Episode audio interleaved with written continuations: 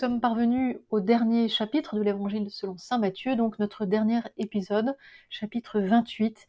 Nous nous étions arrêtés dans notre dernier épisode sur les femmes qui étaient témoins de la mise au tombeau de Jésus, Marie de Magdala et l'autre Marie, assise en face du sépulcre. Le lendemain, c'est-à-dire après la préparation, les grands prêtres et les pharisiens se rendirent encore chez Pilate et lui dirent Seigneur, nous nous sommes souvenus que cet imposteur avait dit de son vivant Après trois jours, je ressusciterai. Commande donc que le sépulcre soit tenu en sûreté jusqu'au troisième jour pour éviter que ses disciples ne viennent le dérober et ne disent au peuple Il est ressuscité des morts. Cette dernière imposture serait pire que la première. Pilate leur répondit Vous avez une garde, allez et prenez vos sûretés, comme vous l'entendez.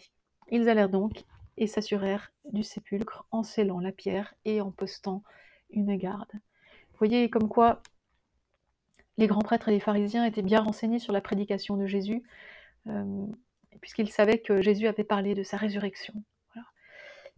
Il ne faudrait pas qu'on vienne euh, voler le corps et, et tromper la foule, n'est-ce pas? Leur faire croire qu'il est ressuscité. Il faut donc garder le tombeau. L'histoire continue, et voilà qu'après le jour du sabbat, donc le premier jour de la semaine, puisque pendant le sabbat, on reste en repos. Le jour commençait à peine à poindre que Marie de Magdala et l'autre Marie, donc les deux témoins euh, face, à la mise au, tombeau, vous voyez, il faut toujours deux témoins hein, dans, l'évangile. Rappelez-vous déjà, c'était le cas un peu plus tôt dans l'évangile de Matthieu. Si tu as quelque chose à reprocher à ton frère, prends avec toi un deuxième témoin et tous les deux aller parler à la personne. C'était l'épisode de la correction fraternelle. On est toujours deux témoins. Hmm. Et puis Jésus avait même dit à un moment donné, si deux ou trois prient en mon nom, vous voyez, deux ou trois, deux. Alors, donc ici, il s'agit de Marie de Magdala et l'autre Marie. Elles vinrent visiter le sépulcre. Et voilà que se fit, quoi donc Un grand tremblement de terre. Vous voyez à nouveau ce langage apocalyptique rencontré dans l'épisode précédent. Que voit-elle? L'ange du Seigneur descendit du ciel et vint rouler la pierre sur laquelle il s'assit. Les femmes auraient vu cela. Il avait l'aspect de l'éclair, sa robe était blanche comme la neige. Tous ces mots, tout ce vocabulaire doit nous renvoyer à d'autres moments dans l'Évangile, notamment à celui de la transfiguration. Euh, rappelez-vous, c'est l'image de la nuée, du ciel, l'aspect de l'éclair, être blanc comme neige. Ainsi étaient les vêtements de Jésus transfigurés, blancs comme la neige. Eh bien ici, c'est les vêtements de l'ange dont il est question. Moment de glorification, moment de lumière, langage apocalyptique surtout, une manière de s'exprimer, une manière de dire la gloire, la victoire sur la mort du Messie. À sa vue, les gardes tressaillirent d'effroi, ils devinrent comme morts. Vous voyez là aussi l'ironie. Hein. Qui, devient comme mort? Ceux qui gardent le tombeau d'un mort. Mais l'ange prit la parole et dit aux femmes Ne craignez point, je sais bien que vous cherchez Jésus, le crucifié. Voyez un nouveau titre pour Jésus, Jésus le crucifié. Il n'est pas ici car il est ressuscité, comme il vous l'avait dit les paroles de Jésus se sont accomplies. Venez voir le lieu où il gisait, et vite, allez dire à ses disciples, il est ressuscité d'entre les morts, et voilà qu'il vous précède, en Galilée. C'est là que vous le verrez. Voilà, je vous l'ai dit. Quittant vite le tombeau, tout émue, pleine de joie, elles coururent porter la nouvelle à ses disciples. Pourquoi est-ce que les femmes ont ce privilège de voir et d'écouter l'ange? Probablement parce qu'elles étaient là, même si à distance, d'après Matthieu, elles étaient là au moment de la passion, au moment de la mort du Christ en croix. Pour ressusciter, il faut passer par la mort. Elles sont passées par la mort. Elles sont donc comme euh, récompensées. Par cette grâce toute particulière, ne craignez point. Je sais que vous cherchez Jésus, le crucifié. Un bel appel qui nous est adressé. Cherchons Jésus, le crucifié. Mais il n'est pas ici. Et cette précision est, importante. Il n'est pas ici, il n'est pas dans ce tombeau. Il n'est pas là où vous croyez. Désormais, sa présence va être d'un autre ordre. Désormais, sa présence au milieu de nous doit être expérimentée autrement. Il n'est pas ici. Comment? C'est ce que nous allons voir dans un instant. Et alors, pourquoi l'ange dit aux femmes, donc allez dire aux disciples, euh, qu'ils vous précèdent en Galilée? De fait, euh, les disciples vont se mettre en route et repartir en Galilée. Nous sommes à Jérusalem. Ils repartent en Galilée, dans le nord du pays. Ils repartent là où finalement tout a commencé. C'est là que Jésus les avait rencontrés et appelés à le suivre la première fois. Ils étaient galiléens. C'est comme un recommencement, vous voyez, c'est comme une nouvelle création. C'est revenir au point de départ, mais en étant complètement transformé, car Christ est mort et ressuscité. Donc on ne revient jamais comme avant. C'est une véritable naissance, une renaissance, ce, retour en Galilée ou ce nouveau départ qui va se prendre en Galilée. Donc elles sont toutes émues, sont pleines de joie. Elles courent, elles courent, rien ne les arrête. Et voilà que sur le chemin, euh, pendant leur course, Jésus lui-même les interrompt. Il vient à leur rencontre. Deuxième grâce extraordinaire de ces femmes. Je vous salue, dit-il. Elles s'approchèrent, elles étreignaient ses pieds en se prosternant devant lui. Jésus leur dit Ne craignez point, les mêmes paroles que l'ange. Hein. Allez annoncer à mes frères qu'ils doivent partir pour la Galilée, et là, ils me verront. Comme si Jésus n'avait pas pu se retenir d'aller lui-même dire cela aux femmes, n'est-ce pas? L'ange n'a pas suffi, parce qu'il ne dit rien de plus. Hein.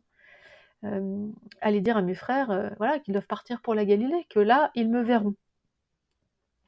Là, ils me verront.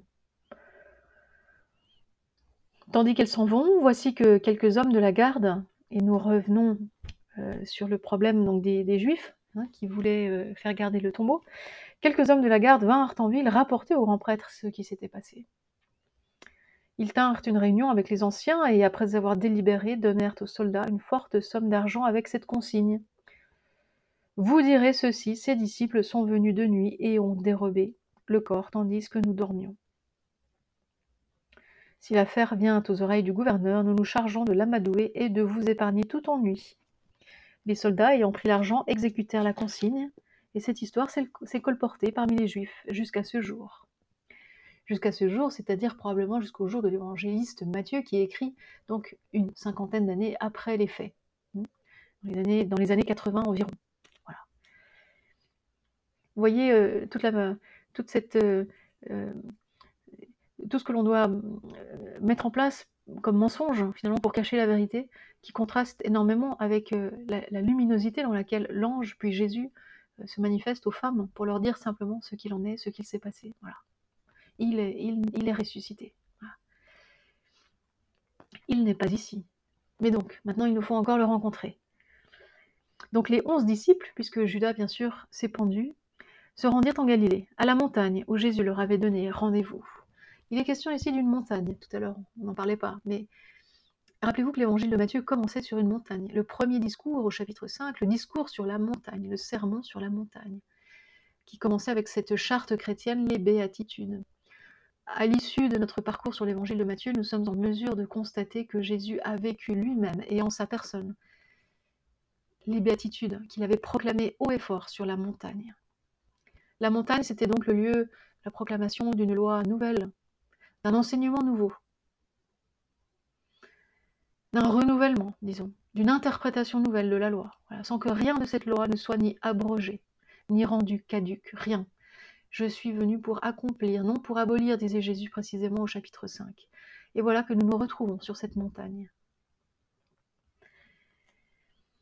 Quand ils le virent, ils se prosternèrent. Certains cependant doutèrent. Voilà, toujours les disciples, vous voyez, disciples entre adhésion, difficulté à croire, adhésion dans la foi et incrédulité. Voilà.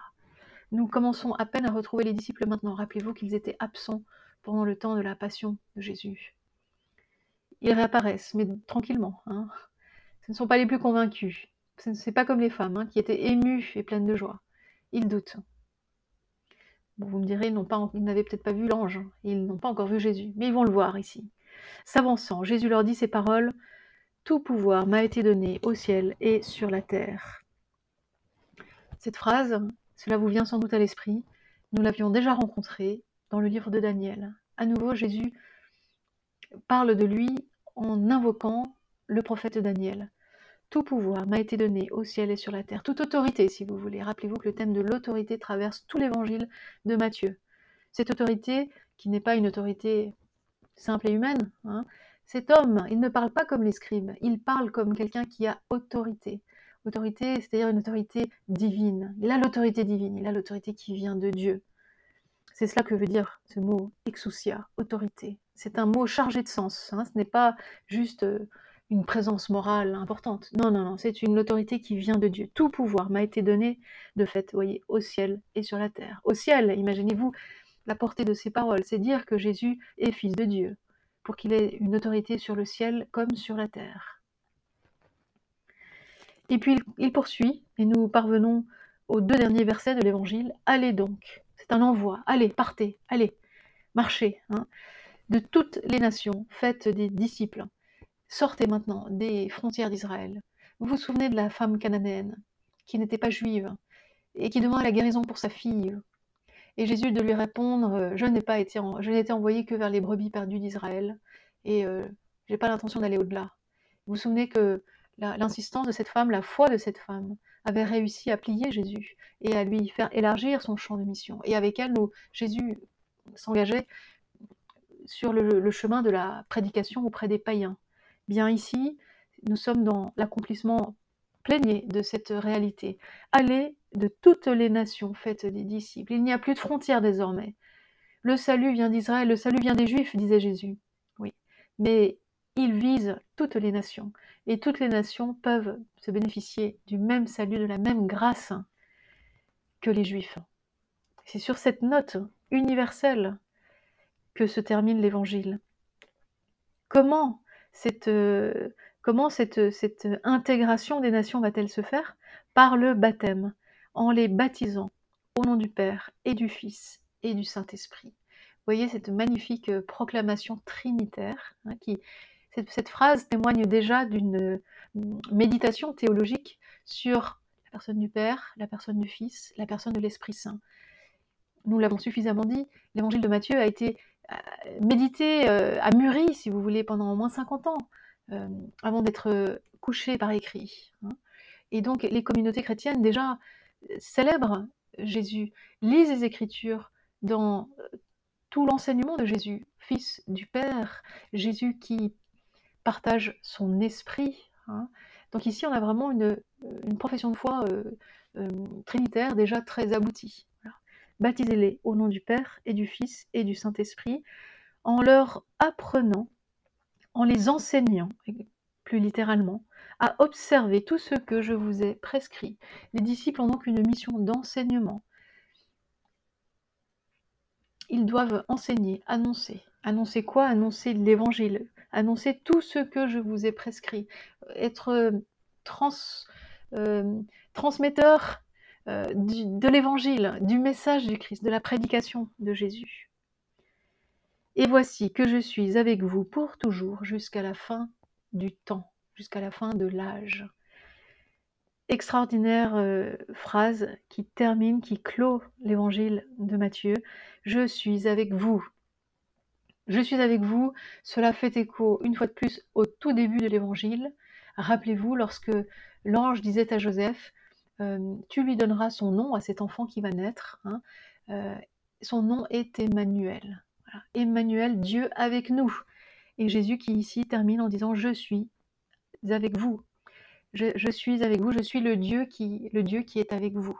Il est l'Emmanuel. C'est pour cette raison qu'on appelle souvent l'évangile de Matthieu l'évangile de l'Emmanuel. Dieu avec nous. Je suis avec vous donc pour toujours, et cela jusqu'à la fin des temps, la fin de l'âge, c'est-à-dire toujours, tant que dure la vie sur- cette terre, jusqu'à ce que n'arrive, jusqu'à ce que ne revienne dans sa gloire ce Messie, hein, jusqu'à ce qu'il ne se montre à toutes les nations. Ce jour que nous attendons, ce jour de Dieu, euh, ce jour de la fin, où tous pourront le voir dans sa gloire, où il apparaîtra avec évidence, il, apparaîtra en se manifestant aux yeux de tous, hein, comme à la manière d'un éclair, nous, disait le chapitre 24, tous le reconnaîtront. Nous, sommes dans l'attente de ce jour. Donc jusqu'à la fin du temps, jusqu'à la fin de l'âge, c'est-à-dire jusqu'à son retour. C'est dire aussi que, voyez, pour Matthieu, Matthieu ne décrit pas euh, l'épisode de l'ascension de Jésus au ciel. Pourquoi ne le fait-il pas? Tout simplement parce que la phrase qu'il vient de prononcer est l'équivalent de l'ascension. Que, signifie l'épisode de l'ascension? Non pas que Jésus sur un nuage comme sur un ascenseur s'élève physiquement vers le ciel, ça c'est la manière dont on représente la scène, bien sûr, mais qui pourrait être un peu trompeuse. Euh, c'est quelque chose de beaucoup plus profond et quelque chose d'invisible qui est dit dans le mystère de l'ascension. C'est une manière de dire que désormais il est en Dieu. S'il monte au ciel, c'est qu'il est avec Dieu. C'est dire qu'il sera invisible désormais. Donc vous ne me verrez plus. Vous ne me verrez plus. Mais je suis avec vous jusqu'à la fin du temps je suis avec vous toujours. Ce que euh, veut dire le mystère de l'ascension, mais c'est ce que dit ici Matthieu, mais sans l'imager, voyez, par euh, la description de la scène de Jésus montant physiquement au ciel.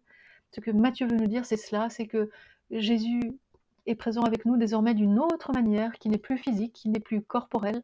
Nous n'avons pas pris notre petit déjeuner avec Jésus, nous n'avons pas, euh, nous ne lui avons pas serré la main nous ne le connaissons pas de la même manière que ceux qui l'ont côtoyé pendant les années de son ministère public.